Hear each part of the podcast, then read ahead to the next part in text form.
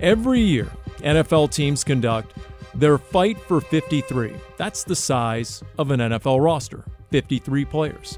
And those names will always vary year to year, heck, week to week. But the Arizona Cardinals have a 54th locker, and that nameplate will never change. Pat Tillman, talk about a guy with a lot of heart. Passion is kind of an important word for me, whether it's, you know, playing sports or whether it's, you know, just living or whatever you're going to do. You should, in my opinion, you should be passionate about it or else why, why do it? He's pretty legendary just for being the guy he was, the, the being true to himself, challenging people around him, uh, you know, never being dull or just taking things for granted or being complacent. He was always searching for knowledge. I think it was important to save the locker. As time goes by, you start to forget about things that happened in history. I didn't want Pat to be forgotten. Legendary locker with the forever nameplate, Pat Tillman. This is Cardinals Folktales, presented by 72 Sold, where we go in depth into Cardinals history, all time anecdotes through the personal recollections and memories of those who lived it. We hear their words, their voices. My name is Paul Calvisi. I've covered the Cardinals since late 1995, the end of the Buddy Ryan era. I've been the Cardinals sideline reporter since 2005. And as I can attest, you may think you know some of these folktale stories, but as I found out, as even team historians have found out, we don't. Like this story, this folktale revolving around the most widely known figure in Cardinals history, Pat Tillman, and how his legendary locker was saved with a last second interception from a buzzsaw, literally by a longtime staffer. I didn't really get the idea to kind of preserve the locker until uh, 2006. I always put it in the back of my head, like, I want to save this locker. That would be kind of cool. And I just didn't know when renovations would take place. And I'm sitting there eating lunch at Oregano's and they're taking place. So I had to do something.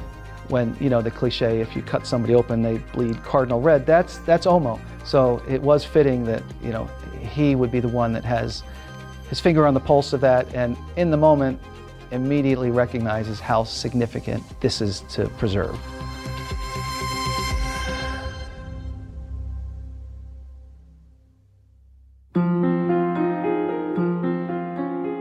Before we get to that locker, the museum piece on display showcased for all to see at Cardinals HQ, we need to understand Pat Tillman. Notice how we didn't say the football player, Pat Tillman, because Pat was so much more than an athlete. Pat Tillman, what can I say? Just all around good guy.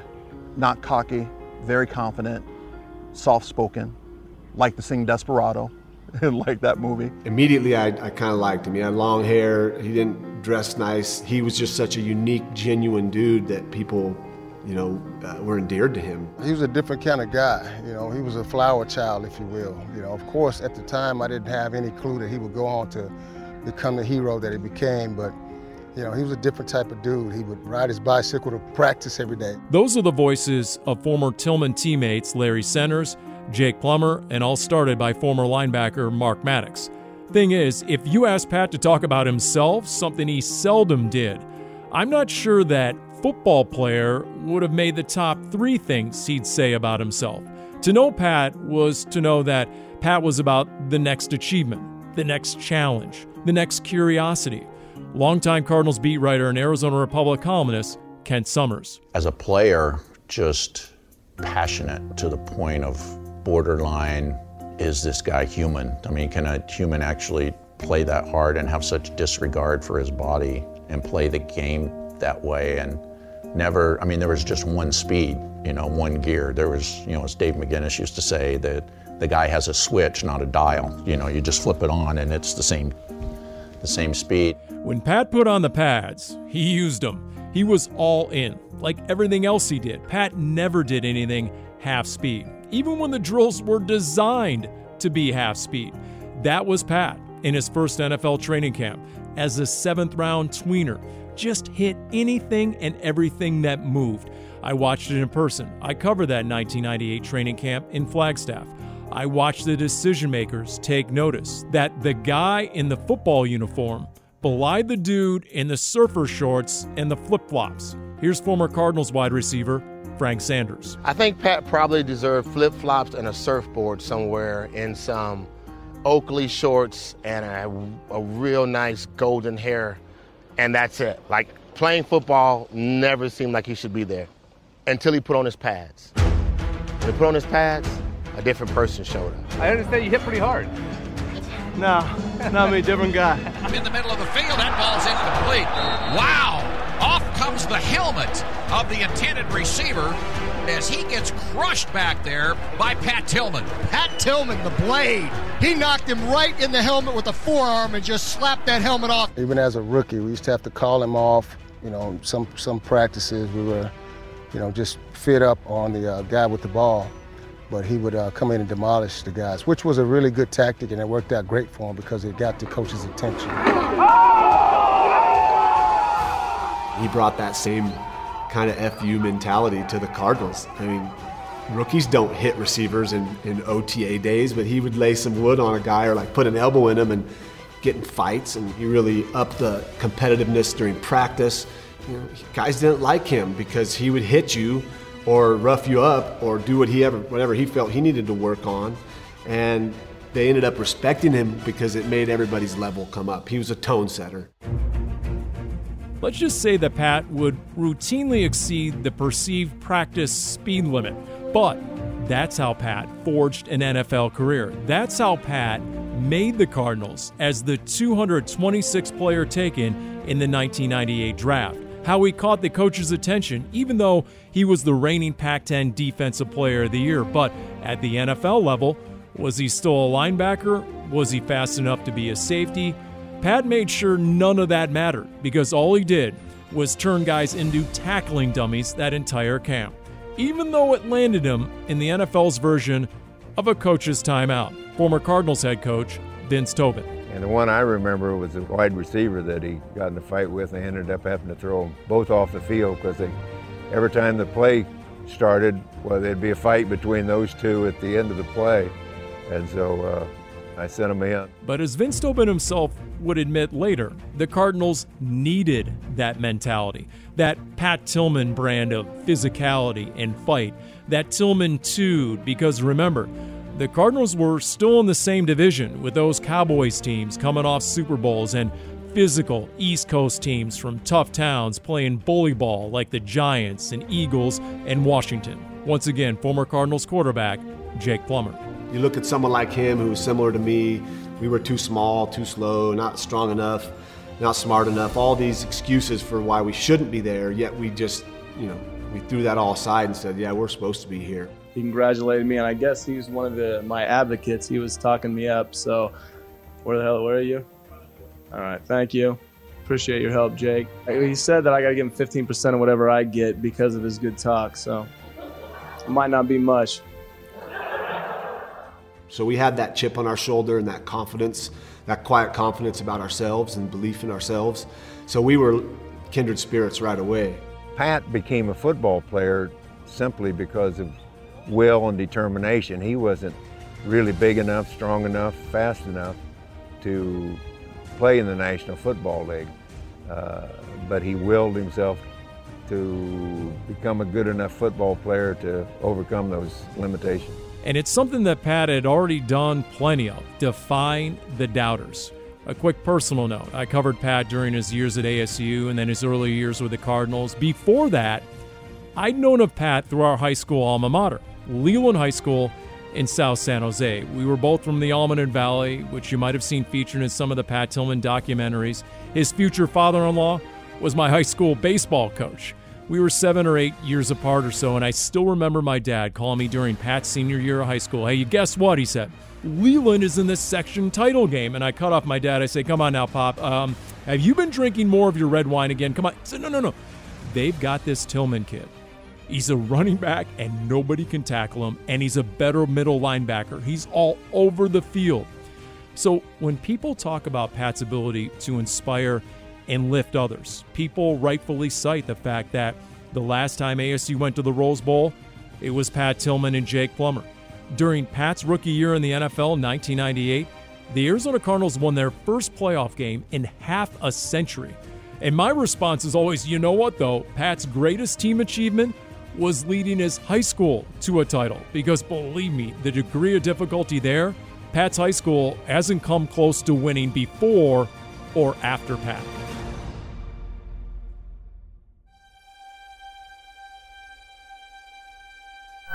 Both towers of the World Trade Center have been hit by aircraft. Both are in flames. Uh, There is black smoke coming from both of the towers. Uh, it's a horrific scene here. There are fire crews just screaming into this area from every conceivable direction.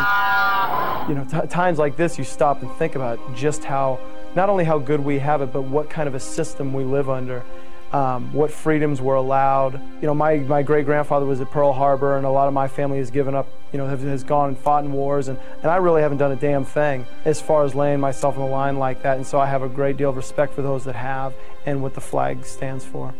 The voice of Pat Tillman, September 12, 2001, the day after the horrific events of 9 11.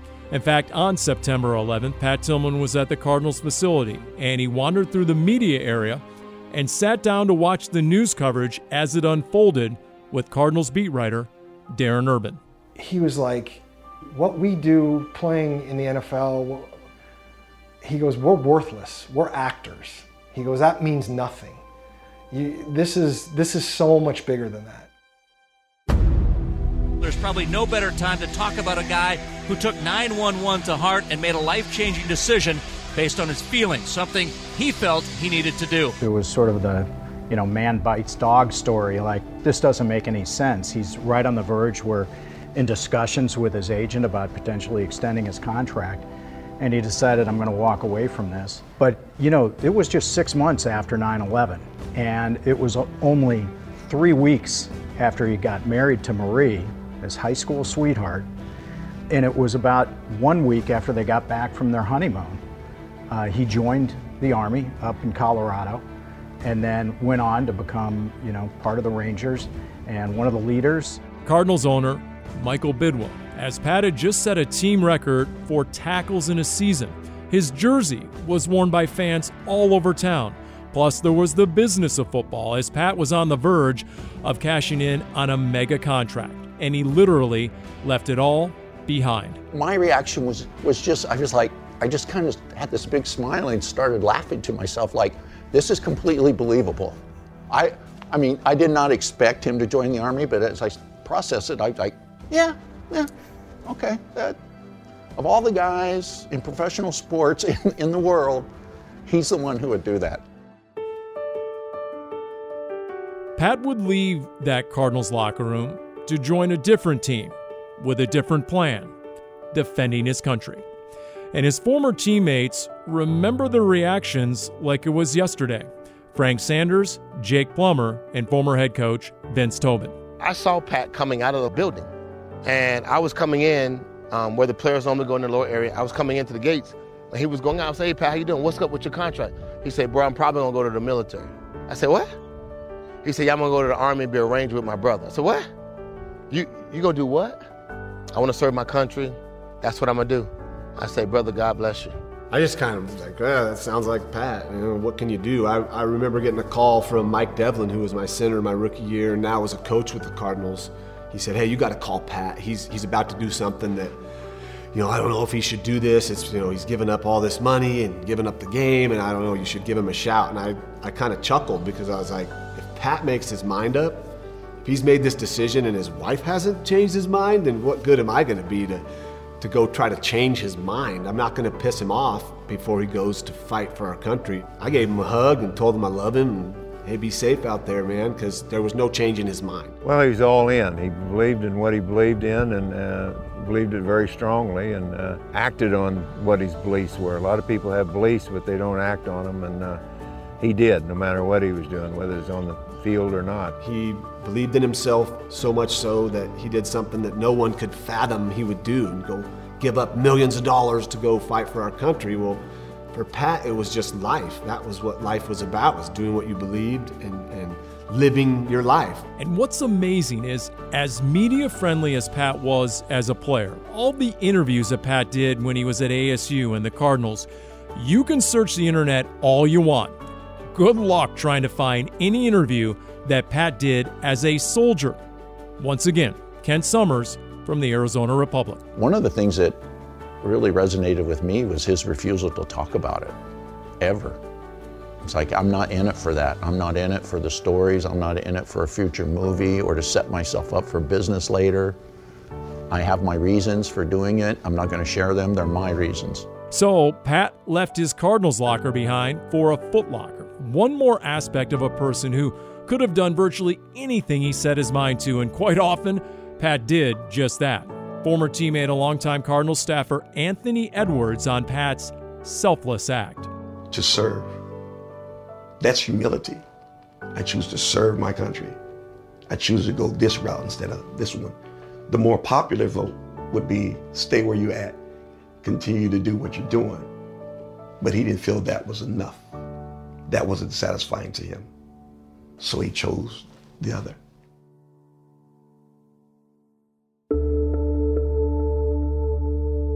The news came out of Afghanistan that an athlete turned soldier was gone. And when we heard the news on that April day, it stopped us all in a long and profound silence. And we all know why, because Pat Tillman was a transcendent figure in the life of this nation. Word of Pat Tillman's death came out early on the morning of April 22, 2004. Fans created memorials at the Cardinals facility and in Pat's hometown of San Jose. I remember waiting in line at Sun Devil Stadium to pay respects at an impromptu memorial. The news hit with the ferocity of a Tillman tackle, and it struck owner Michael Bidwill and fullback Larry Centers the same way. It was a, it, I mean, it was a gut punch. It was a kick to the stomach. And I, I remember I was, I was standing in my closet that day getting ready for work and to head into the office, and my phone rang. You know, it sent shivers down my spine, and and we realized it's going to be shocking news to everybody. I was in Dallas on the golf course. I was playing with a couple of guys who, who played in the NFL, and one of them got a call or a text and said, "Hey man, Pat Tillman just died in Afghanistan." It was a jaw-dropping moment. I remember exactly where I was. Like I'm sure a lot of the teammates can tell you exactly where they were when they heard the news. As news traveled through the Cardinals facility, it reached the locker room. Longtime trainer John Omohundro. It weighed on us, impacted us a lot. And uh, thoughts started going through my mind uh, a way that we could memorialize him or remember him in some fashion uh, in the training room. I went down to PR, asked them to give me a photo of uh, Pat. I took it and had it framed, put it up over the tape table. So every day, everybody that came in got overseen by Pat, and guys would get up on the table to get taped, and uh, they could uh, maybe just pass thought on trying to live up to his standards of toughness and dedication, being a warrior, just all the things that Pat was. The Tillman player photo that John Omohundro referenced, well, if you walk into the training room today, that frame picture sits in the same exact spot, just like it did days after Pat's death.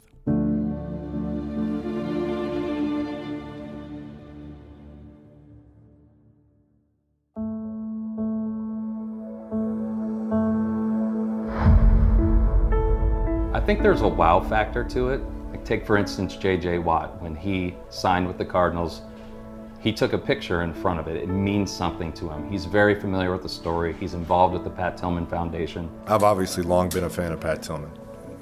What he stood for, uh, who he was, and everything about his legacy is is unbelievable to me. So to be here, to be walking the same halls that he walked, and to see his locker was special for me. It made me feel good to see him, guy of his level, standing in front of that, and it means something to him. That's the voice of Jim Omohundro, longtime Cardinals broadcast producer, more than two decades on the job, while his father, the aforementioned John Omohundro, spent 42 seasons as a Cardinals athletic trainer. A couple of other longtime Cards employees, Darren Urban and Dave Pasch, give us the scouting report on Omo. I would paint Jim Omohundro in this way. Um, he works for the team, but I feel like in a lot of ways, Cardinals DNA is literally in him. So I've been around the Cardinals my entire life. My dad was an athletic trainer for the team for 42 seasons. I like to say I was negative nine when he started with the team. And uh, so I was literally born into this organization. I couldn't imagine it any other way.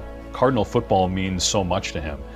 Uh, outside of the Bidwills, who you know grew up with Cardinal football, I can't think of anybody who uh, has a closer connection than the Bidwill family, than the Omohundro family, uh, because of the time and the energy that's been spent rooting for the team. So when people ask, how exactly did the Tillman locker end up encased in glass when every other locker is no moss? Well, glad you asked, because remember earlier the story that we thought we knew but didn't? Well, here we go. 2015, the Cardinals locker room. It's a hard hat area, not your typical football helmets, but construction workers. It's the day after the Super Bowl, kind of slow around the facility, so I come over here to Oregano's just to get a normal lunch. So I order a slice and a salad, and I'm waiting for the food. So I'm scrolling through Twitter, I see a tweet by Darren Urban that alerts me to the renovation starting at our Tempe facility. So I freak out. There's a photo with a destroyed locker on the ground. So I had ordered my lunch, it hadn't come yet, and I'm like, I gotta get out of here. So I throw $20 down onto the table and I'm out of there. I just run to my car, drive down, get to the facility, run through the parking lot, run through the auditorium, the weight room, the training room, step into the locker room, the carpet is all torn up. The glue from the carpet is there and it rips my shoe off my foot. So I'm hopping around the corner to see two lockers on one wall and about four lockers on the other. There's a guy with a saw walking directly for Pat Tillman's locker. I said, wait, wait, wait, wait, wait. Don't cut that one out. That's Pat Tillman's locker. So that's what happened and uh, prevented it from being destroyed. And that is quite a series of events. I mean, think of how razor thin that margin was. One more stoplight, perhaps, or almost stopping to unglue his shoe, and that Tillman locker would have been turned into lumber.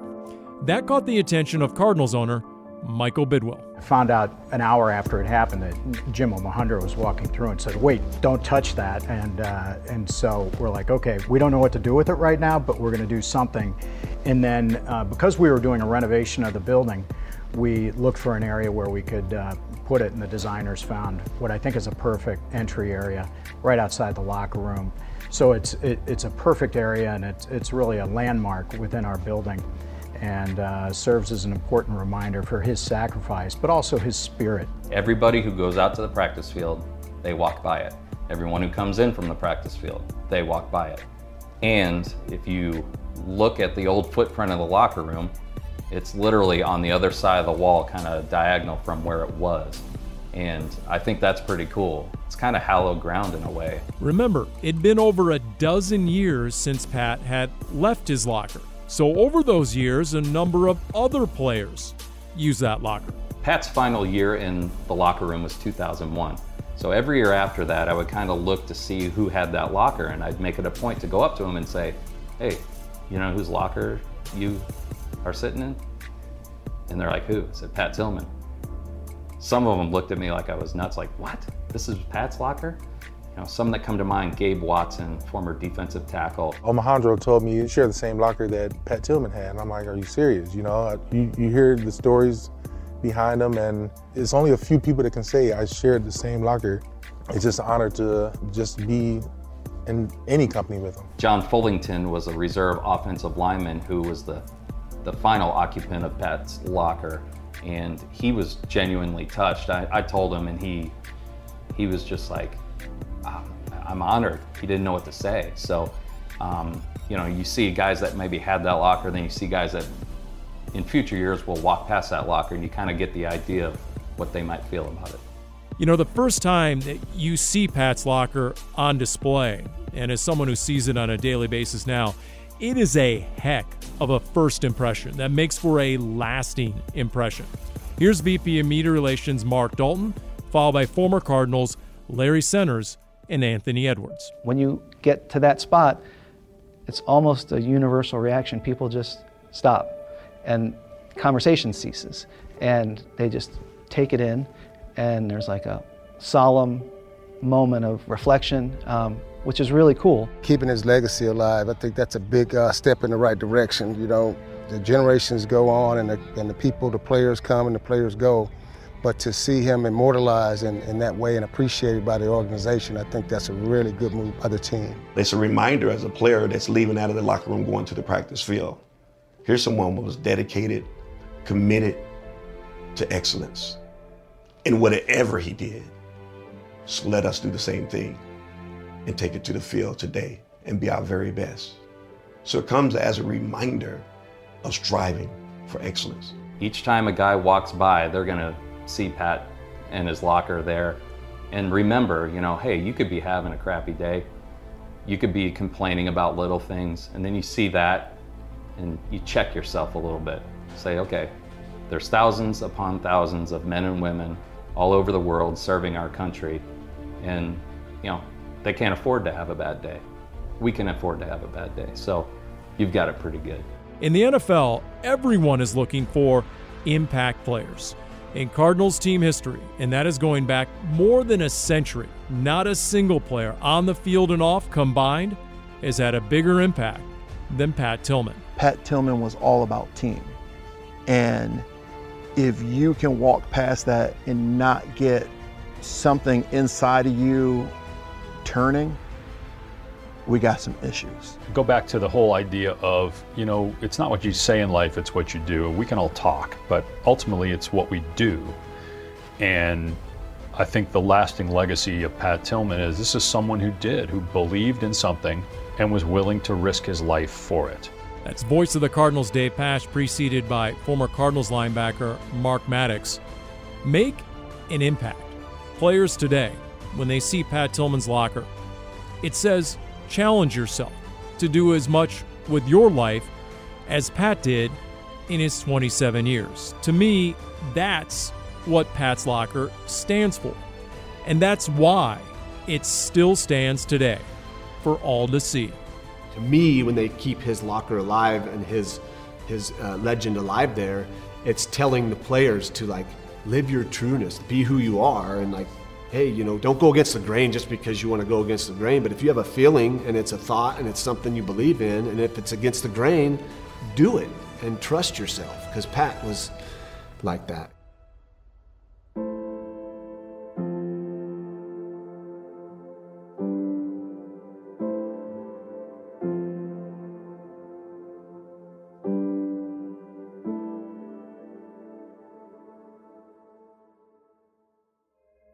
And there you have it Cardinals Folktales Legendary Locker. The one locker that will never change nameplates. The same locker where we used to witness Pat reclined between practices, taking a snooze to refresh for what was next. And that's just one tribute to Pat's greatness that seemingly everyone has a story. In fact, I'll share a quick one with you here. I knew a guy at ASU, went to school with him, and he told me years later that he was Pat's next door neighbor for a spell. One night, he got home from work, he pulled into his driveway, and he couldn't help but notice there's Pat on his roof. This buddy of mine gets out of his car. He's half stupefied and he yells out, Hey, Pat, what are you doing on your roof?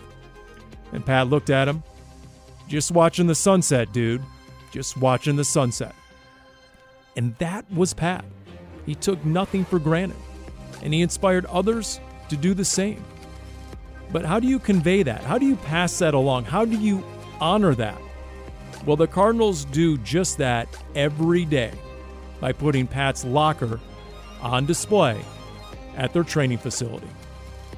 Thanks for joining us, everyone. I'm Paul Calvisi. This has been Cardinals Folktales Legendary Locker, presented by 72 Sold. Thanks for listening.